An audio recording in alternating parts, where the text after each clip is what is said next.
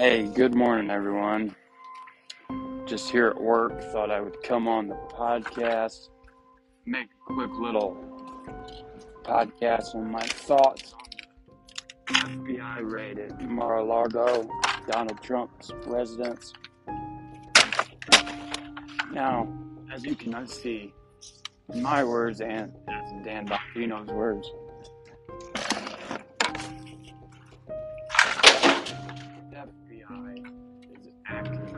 like a bouncer for Joe Biden and his administration. Merrick Garland just gave the Attorney General's office the worst name it could possibly ever have and took away any credibility that 8 8 22 will be marked as one of the worst days in American history and American law and American politics. Sorry, folks, I'm just a little fucking angry this morning, but I'm gonna tell you this.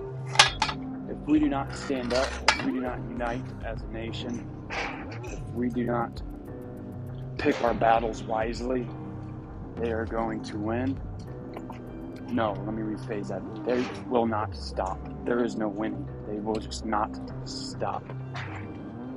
So, us as a country has to come together before we are taken over by the tyrants.